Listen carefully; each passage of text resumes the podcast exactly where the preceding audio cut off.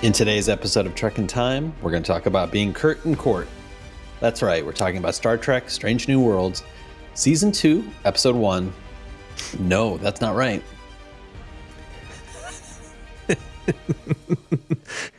you haven't updated everything in the, notes. in this episode of Trek in Time, we're going to talk about being curt in court. That's right, we're talking about Strange New Worlds, Season 2, Episode 2 ad astra per aspera. Welcome, everybody, to Trek in Time, where we're watching every episode of Star Trek in chronological order according to Stardate. We're also taking a look at what our world was like at the time of original broadcast. So we're currently talking about, well, just last year, 2023. This is the closest we've come to talking about a show in order in our contemporary time. Like, yeah we're going to have to go very fast if we're going to try and get there where we're like. And in this week's episode, like, we're never going to get there probably. But right now, this is the closest we've come. And who are we? Well, I'm Sean Ferrell. I'm a writer. I write some sci fi, I write some stuff for kids. And with me, as always, is my brother Matt. He's that Matt of Undecided with Matt Ferrell, which takes a look at emerging tech and its impact on our lives. Matt, how are you doing today? I'm doing great. And one of the reasons why, Sean, is as people listen to this, I'm on vacation. I'm very, I'm very excited about being on vacation. yes, uh, right it's, now it's been six. It's been six years, Sean. I haven't taken a vacation in six years. That's weird. Did something happen during the 2020, 21, 22 zone that kept you from traveling? Mm. We may never know. Mm. That's right. Matt is like Mayor Quimby from The Simpsons. He's actually standing in front of a fake backdrop.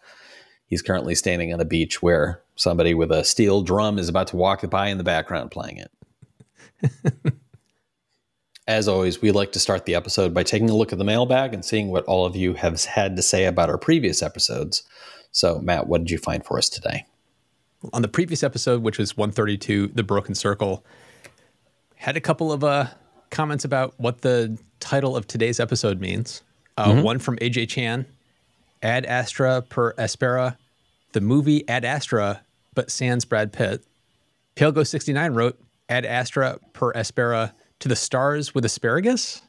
Is that why rockets look that way? Mm-hmm. Yes. The answer um, is yes. From, yeah. it smells when you pee. That's right. And Pale Ghost 69 also wrote, This episode was a fun ride with some backstory, but overall it felt flat. It fell flat for me. Also, I have so many questions about the serum. For starters, how does it help human bones survive the impact into a Klingon forehead? Excited for the next episode. And Pale Ghost, I actually was thinking the same exact thing when I was watching the fight scene, and it's like they're punching stuff, and then later, as the serum wears off, and they punch something, and they actually go, "Ouch!" It's yeah. like, wait, how how would that make their fists like take more punishment. I don't I don't understand. Gotta let it wash over you a little bit. I, I don't know about that. I think that I could conceive of a sci-fi trope, which would be an injection which allows your body to repair at a faster rate yeah. and accelerate your muscle use and strength. Like effectively make your body function well, in a way that smaller biological organisms do. Like you think of like an ant can lift a greater percentage of its own body weight in comparison to a human. What if there was a way of like magnifying what your body's capable of, including healing and dealing with the kind of impact damage that you're seeing in that? It's a super ser- it's a super soldier serum, which is a harder phrase to say than you would like it to be. But anyway. um, Okay, so the other one was from uh, Happy Flappy Farm. I love Pelia, but I can't see her and not think of The Princess Bride. She was fun in that too. Sorry you don't like her style, Matt. I actually do like her style. I love her in The Princess Bride.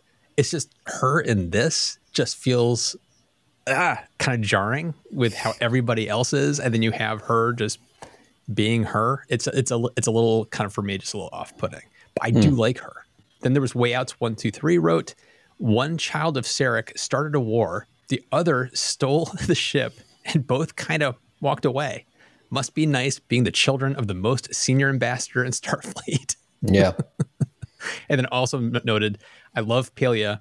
Don't want to spoil future episodes, but I love her. Mm. And I, as much as her performance rubs me the wrong way, there is cool stuff about her character coming up. And no spoilers because Sean has not seen it yet. So that's right. I get it. So thank you everybody for keeping it spoiler free. That noise you hear in the background, of course, is the red alert, which means that it's time for Matt to buckle up and tackle the Wikipedia description. Matt, good luck. All right. Pike recruits Illyrian civil rights attorney Neera Ketoul as defense counsel for number one. The prosecution, led by Pike's girlfriend, Captain Mary Batel, easily builds a case that number one violated Starfleet's anti genetic modification laws by hiding her identity as a genetically modified Illyrian. Ketoul argues that the law is unjust and inconsistently applied, and points out that Admiral April has violated the Prime Directive when he believed it was the right thing to do. La'an, a descendant of the genetically modified warlord Khan Noonien Singh, investigates how Starfleet learned of Number One's status, worried that the information was taken from her own personal logs. Number One testifies about the oppression and the marginalization Illyrians faced in her childhood explains that she joined Starfleet because she believed it celebrated diversity, and reveals that she provided her own genetic status to Starfleet once it was known to the crew. Ketoul argues that number one can be construed to have been seeking asylum when she joined Starfleet. The judges accept this interpretation and acquit number one. Episode number two, directed by Valerie Weiss, written by Dana Horgan, broadcast originally on June 22nd, 2023.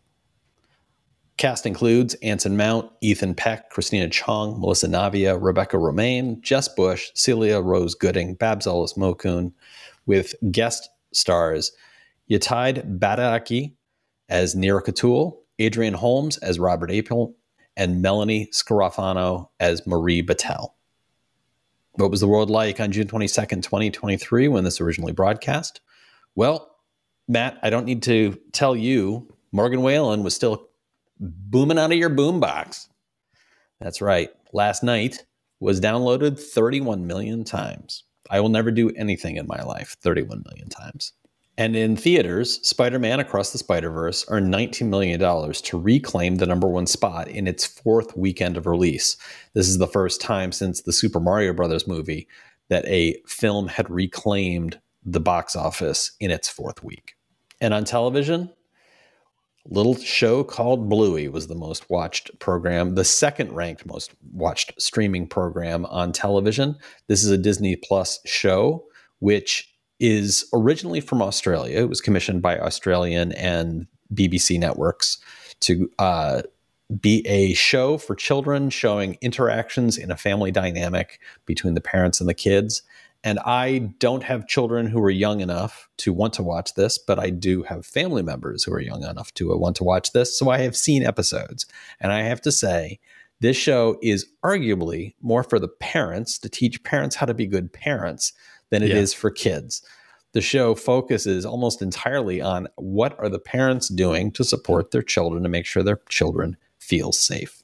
I Sean, Yes. I don't have kids, but I've heard so many people say that about this show. I was like, I gotta check it out. So I watched a couple episodes. It is charming as all get out. Yes. Yes. This is for the parents. This is not yes. for the kids. Entertaining for the kids, but it is kind of a uh, teaching show for, hey, um, maybe you want to do this with your kids because it's a really great way to support their imagination. Maybe it will help build their self esteem. It's like, yeah. this is a fantastic show. It's teaching yeah. the kids and the parents. And in the news, the New York Times had the following stories on its front page. The Federal Trade Commission was accusing Amazon of tricking users into subscribing for Prime. There was an article analyzing whether inflation, which was reaching decades long peaks, was actually over and not quite yet. And we're still feeling the impacts of that today. There was also an article about affirmative action and how it had impacted people's lives as affirmative action has become a hotly contested issue in debate and in court cases, and in some cases is being rolled back. On now to our discussion of ad aspera per astra. Did I get that right? I have no idea. Our discussion is going to revolve around, well, it's effectively like a law and order case. It is a what I thought was a tightly wound courtroom drama that, while being focused on number one, is impacting everybody on the crew. Everybody in support of number one is looking for ways to give her aid in this moment. We're given scenes of Pike l- looking like he can't even stay in the room. He's so upset about what is going on. We see uh, La'an Noonien Singh begin her own investigation.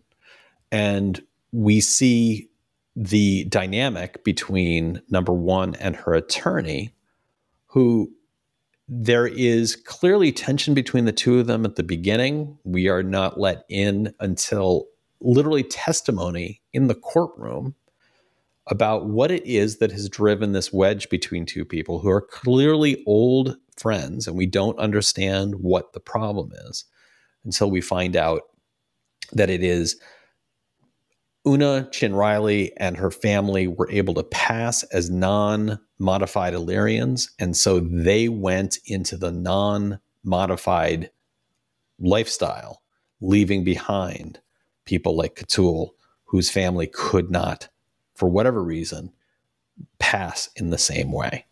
So it is a story of effectively a metaphor for racial divisiveness or any kind of labeling of othering a group, whether it be, you could see this as a metaphor for gender identity, for sexuality, for race, immigration, for immigration, for religious uh, strife. It it applies itself to any of that, and I found myself really enjoying the courtroom drama aspects of it. What did you What did you think about that side of the storytelling? Oh, I loved it.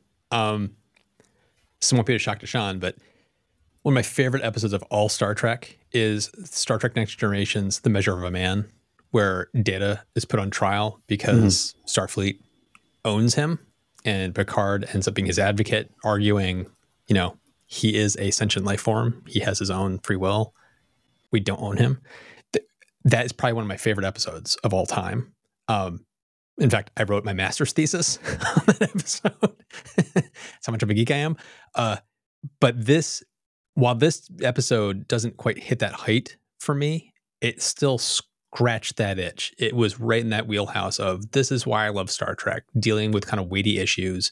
Um, and so the the courtroom aspect of the structure, I thought was the perfect way to explore this exact thing, and also the fact that they were hitting on the just because it's a law doesn't mean it's moral or it doesn't mean it's ethically right. It's like I, I love that whole aspect of the courtroom drama.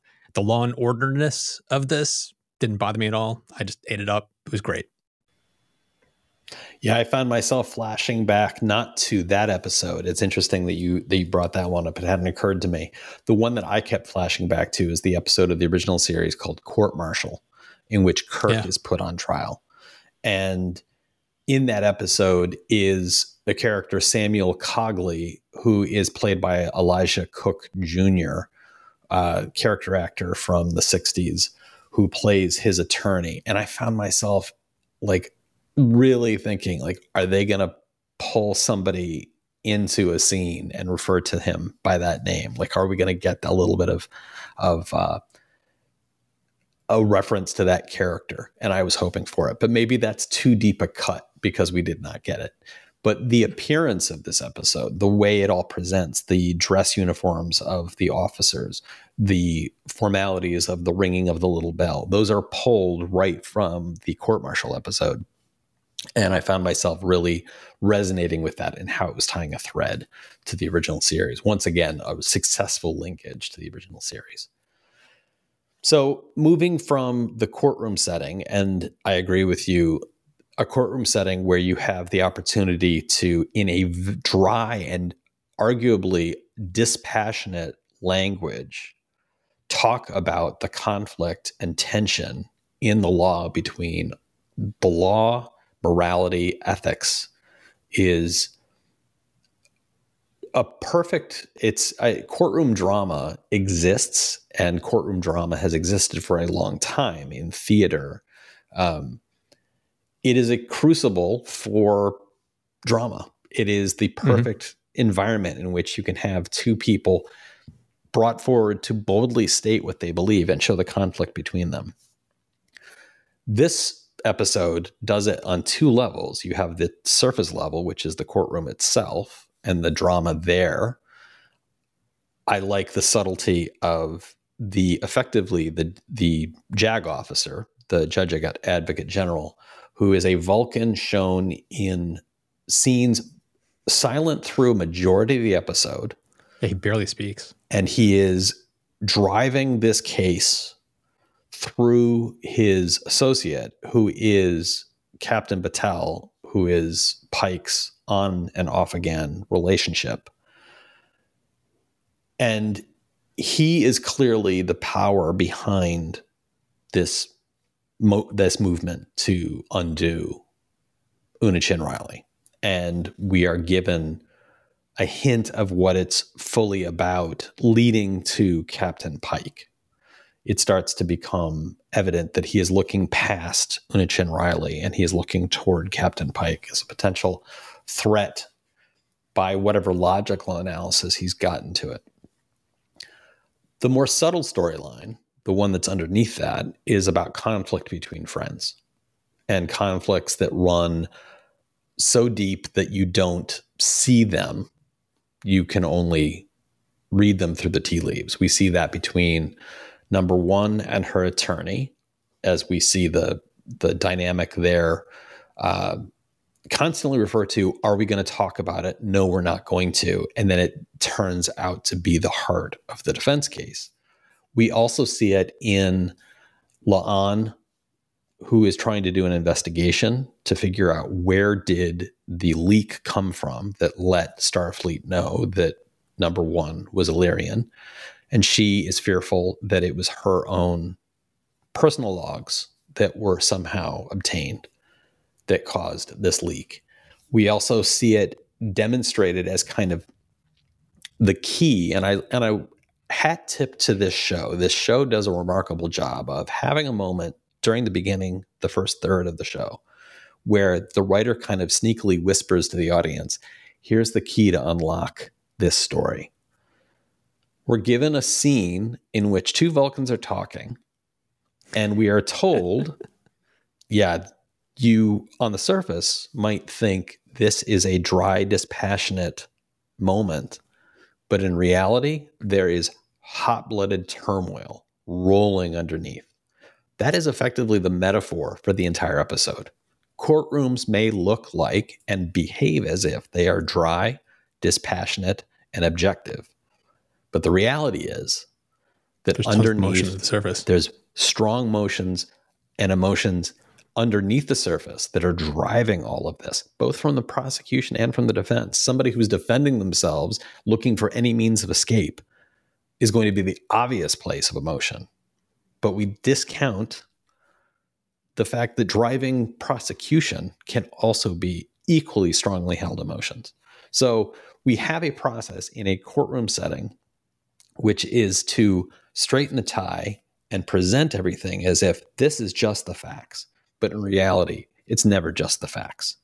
It is pulling all these undercurrents with it and bringing them right to the surface to talk about them in ways that we normally don't. So we're seeing it again and again and again. What did you think? And I've referenced now La'an in her pursuit. I've mm-hmm. referenced mm-hmm. the relationship between Una Chin Riley and her lawyer. And I've referenced the simple key, which was the scene between Spock and the JAG officer. Which, if any of these three, do you want to visit and talk about a little bit? All of them. Um, I'd want to start with La'an because one of the things about La'an, her drive to find, am I the person that got her caught in this pickle? Um, there was a scene on the bridge with her and Uhura where she is trying to get Uhura to basically scan through all the personal logs to find out if anybody leaked this to see if it was her or not. And what I loved about this scene is like what you just brought up conflict between friends. Here's two friends. And Uhura, a junior officer, stands up to her and says, I'm not going to do that. This is a legal order. And if I do it, it's going to come back and haunt you. And I love that Uhura makes this very logic, passioned plea saying, This is not going to help Una. This is going to hurt Una if we do yeah. this. We have to follow the rules. I, I love that she made this very impassioned plea about why it's important to follow the rules. And that's the whole point of the entire episode when to bend them, when to break them, when to follow them. And Uhura makes the perfect argument for why this case is where you follow the rules. And I thought Can I jump onto that real quick? Yeah. This episode is also about when to forgive. Yes. And that scene also is demonstrating that because when Uhura says to La'an, I know you're driven by the fact that she is your mentor. You are mine. Yes. And the unspoken in all of that is La'an is saying, She was my mentor, but I felt hurt and betrayed by something she did. But I forgave her and now I work to defend her. And Uhura in this moment is saying, You are doing something I don't respect or agree with, and yet I am willing to forgive you by saying to you, No, and you should stop. It is yep. like the construction of this episode from top to bottom.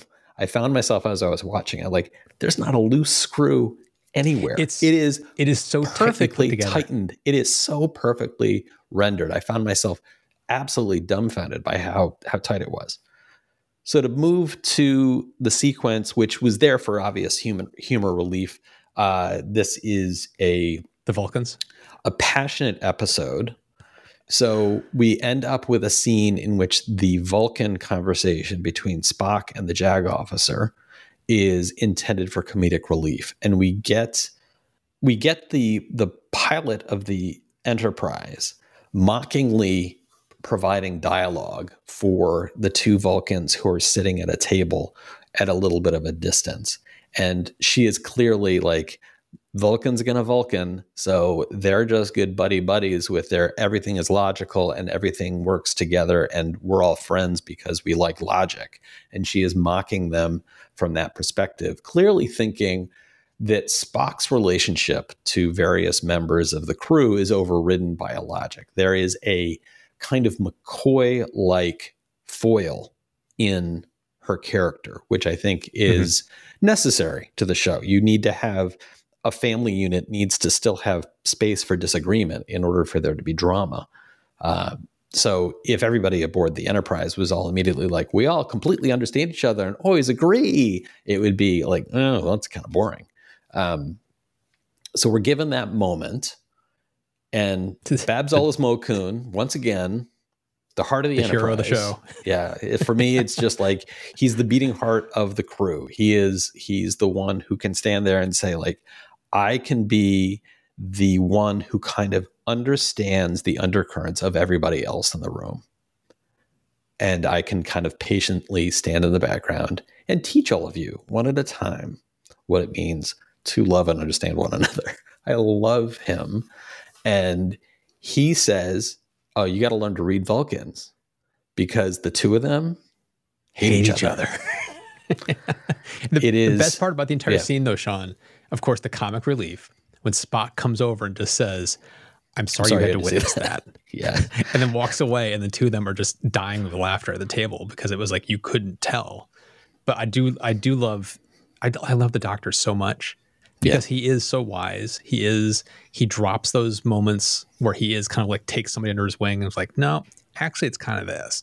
I, I love the way he just laid it out there, and it was fun to see this sarcastic, fake dialogue, which in itself was amusing, and then to continue that back and forth with the doctor describing what he was saying, yeah. and it it's like it's like the power of montage. How you can take uh, a picture of a woman crying, and then you you put it next to a, a, baby, and it looks like she's happy for this baby, and then you could take that same picture of the woman crying and put it next to a house on fire, and it looks like now she's horrified, but it's right. the same exact shot.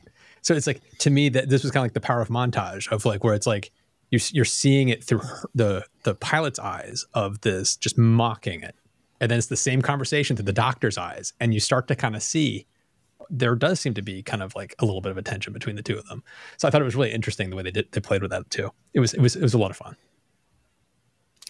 I also want to move now to the places where the show doesn't strip away the honorable nature of the individuals, but belies things beneath the surface that kind of hint at the imperfection of humanity. And I'm talking mainly about the presentation of Admiral April and his testimony, in which he talks glowingly about Una Chin Riley, about how proud he was to be her sponsor, about what it meant to him to do all of that.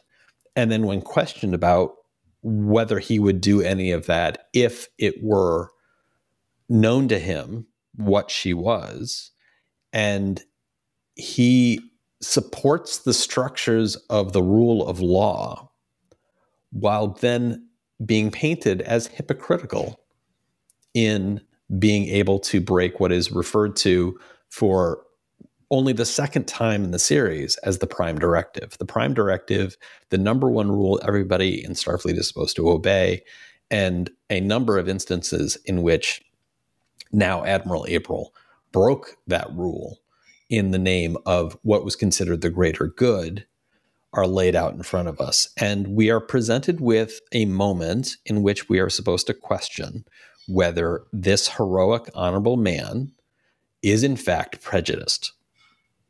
And is the law a prejudicial law? So, Matt, how did you feel about April going into the scene? How did you feel about him leaving the scene? And how did you feel about this moment being uh, kind of the magnifying glass on the rule itself to say this restriction is prejudicial.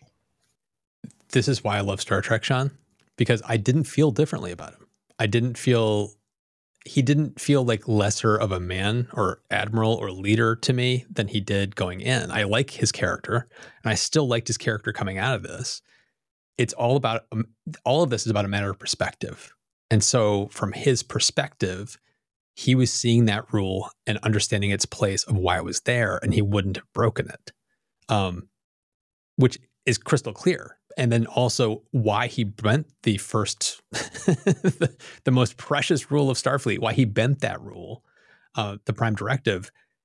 It's you can just from the descriptions of what happened on those planets, you can understand why he did it and you can understand that at times you have to bend that rule. And we know that from kirk we know that from picard we know that from every star trek show that it's got to be situational. Um, so it's kind of like what's the greater good? And it's all a matter of perspective. And so because of that you can't fault him for standing by the rule against illyrians and modifications the way he did which is part of the reason why i didn't fault him because it's it's a it's a fault in the system. It's a fault in the way things are set up. Um, so with more time and experience, his position on that would probably change. But again, he's being a good Starfleet officer, following the, ro- the rules, following the law, and he understands where it should happen and where it shouldn't happen. So it's it's it for me. I thought the case against him was pretty damning. Like when they yeah. kind of just she just drew out the whole point of why is it okay to bend this rule but not this and you could make a very clear distinction that it should be bent in her case. So why aren't you bending it?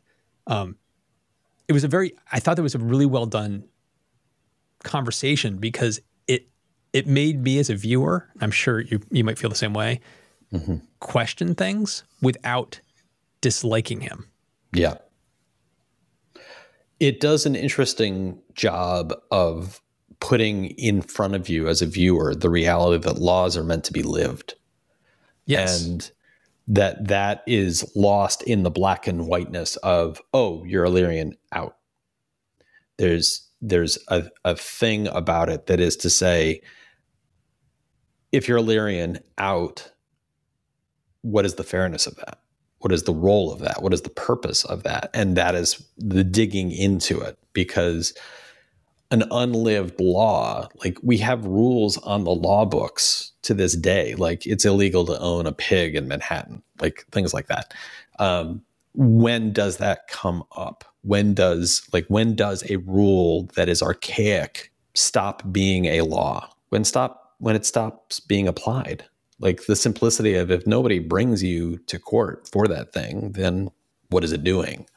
Laws about living. And so I think that this does a great job of demonstrating not only how is is being questioned from an ethical perspective, but from a living perspective. What is an individual like Una Chin Riley supposed to do when the law, as applied, destroyed her family's experiences? It destroyed the safety of her people. It turned it well, into a ghetto situation. Well, when you're hearing the the admiral talk about it, at the moment in this episode, at the moment in the episode that that happened, the, all the prime directive things that he bent, he was saving thousands of people, maybe even millions of people, in doing yeah. what he was doing.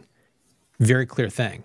And the reason he said, even knowing how good she is today, I wouldn't have changed my mind then, is because it's a single person. She, she's a person. She lied. She lied. She did a bad thing. She lied. She hid something that wasn't supposed to be hidden. And so there you go. It's it's pretty straightforward. It's not about saving millions. It's just this one person lied to me, and that's enough to like write her off. But the, later in the episode, when the arguments start coming up about how many lives has she saved because she was in Starfleet, and then the tree that branches out from that, uh, like uh, La'an, she wouldn't have been in Starfleet if it wasn't for Una. And how yeah. many lives did has La'an saved? And so you start to get this branching tree coming out. Like the fact she's in Starfleet has probably saved tens of thousands, if not millions of lives. So then you could kind of go back to the Admiral again if you wanted to and say, do you still stand by that line of thinking? Because by bending the rules for her, you actually saved potentially tens of thousands of people, maybe even millions. So it's it's one of those matter of perspective I was bringing up before. So at that moment in the episode, it seemed cut and dry to him, but it's like over the course of it, you could see he might have had a change of heart at some point when the arguments continued. Yeah. I also want to visit the finale of the episode in the the mode of the legal argument being made is not to defend Una Chin Riley. She is what she is. It is not mm-hmm. to dissolve the law in the form of, oh, we've changed our minds and we're removing this law from the books. Ding.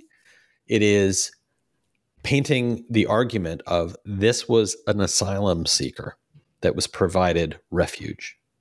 Mm-hmm. And I love that culmination of that argument because it does a number of things. It's very to kill a mockingbird, you know, the legal drama about systemic racism effectively. And the case is lost. But the case is won in the hearts of the audience because the realities of systemic racism are put fully in front of everybody. That is what is presented. So, in this case, within the narrative, you have a lawyer making the argument that this was a case of an asylum seeker. This was the case of an Illyrian being prevent, given asylum to prevent harm to her from those who would do her harm. And by winning the case, she's now put on the map that Illyrians are a persecuted group. And that's an important first step to undoing the law that she is railing against. So she doesn't go into the courtroom to defeat the law. She goes into the courtroom to present an argument about the group that is impacted by the law. And I think that that is a great turning point for the episode. Yeah, I was going to say that was the part that I also enjoyed about the lawyer's storyline is that in the beginning, the first half, it looks like she's got an axe to grind. Mm-hmm. And she's not going to really defend Una as Una. She's trying to go after the system. And it turns out she actually was shaping things to actually protect Una, but she had to lay the foundation yeah. to be able to build on top of. And so I did I did love how at the end there was that turning point, that twist with how she questioned Una why she brought Una up on the stand when originally she wasn't going to do it, and how she got Una to admit all of these things that were required for the Starfleet rules to allow for asylum. It was like a really nice, fun reveal for us as a viewer. And it was also nice to see it, that kind of I don't know. She's playing like she's playing chess when me as a viewer I was playing checkers as she's Yeah. kind of like putting the whole thing together. It was fun to watch that unfold. Yeah, I also appreciated that as that was happening, the camera at one point went to Marie, the captain who was the prosecuting attorney, and she is smiling because she realizes before we, the audience member, do, she knows where the argument is going. She sees, don't- like, this is an asylum argument. So brilliant. I'm curious if you picked up on this or if it's just me reading reading into it wrong. The Vulcan JAG officer, Mhm. he almost looked like he had a Vulcan smirk on his face during Mm-hmm. that sequence too, because they showed him several times. Yeah. And the look on his face, the way I interpreted it was, he almost looked like, oh, well Yeah. done. It was Yeah. almost like this look on his face of like, bravo, nicely done. It I agree. Kind of like I saw admiration. that too. Yeah, Yeah. It was like it was him in that moment of you've created a logical argument that I cannot undo. And Correct. he appreciated the beauty of the logical argument while not wanting the conclusion that would come out of it. So it was a nice moment in that regard as well. So, Matt, before we move on, is there anything else about this episode that you wanted to talk about? Anything else that you thought stood out to you? No, I, I for me, for Strange New Worlds, I thought this was an extremely well written show. Yeah. It was a, a very enjoyable one. I like this kind of drama, the courtroom drama. I enjoyed it. So for me, top to bottom, I just enjoyed this one. And do you have anything you wanted to share with our viewers and listeners before we head off? What do you have coming up on your main channel? Oh, there's a bunch of stuff. I have a video coming up on, of all things, Sean, a water heater. so strap yourself in for that one. But also, I have videos Mm. Talk about, emerging tech. Oh yeah, heat pump water heaters. Um, it's kind of just simple genius of how they work. Uh, but then I have a video coming uh, exploring where are all the Tesla solar roofs that are coming up because like that stuff that product was shown five six years ago and aren't many houses out there with it and so i actually have a friend of the show that has it so i visited his home and i'm doing a comparison between my house why i did what i did why he did what he did and we kind of ex- kind of compare the two together it's kind of a fun one so stay tuned for those Sounds good. So, next time, we're going to be talking about season two, episode three, tomorrow and tomorrow and tomorrow. Let us know in the comments what you think this episode will be about. Wrong answers only. And as for me, if you're interested in my work, my writing, uh, check out seanferrell.com. You can also look for my books wherever your books are sold. My books are available everywhere. That includes everything from bookstores to your local library. And thank you so much for your interest in finding out more about it. If you'd like to more directly support us, you can go to trekintime.show, click on the Become a Supporter button. It allows you to throw some coins at our heads, and then we get down to the business of making the show. It also automatically makes you an ensign, which means you are subscribed to our spin off show, Out of Time, in which we talk about things that don't fit within the confines of this program. So we talk about other sci fi, fantasy, horror, whatever it is that's catching our eye. All of that really does help support the show. Thank you so much, everybody, for taking the time to watch or listen, and we'll talk to you next time.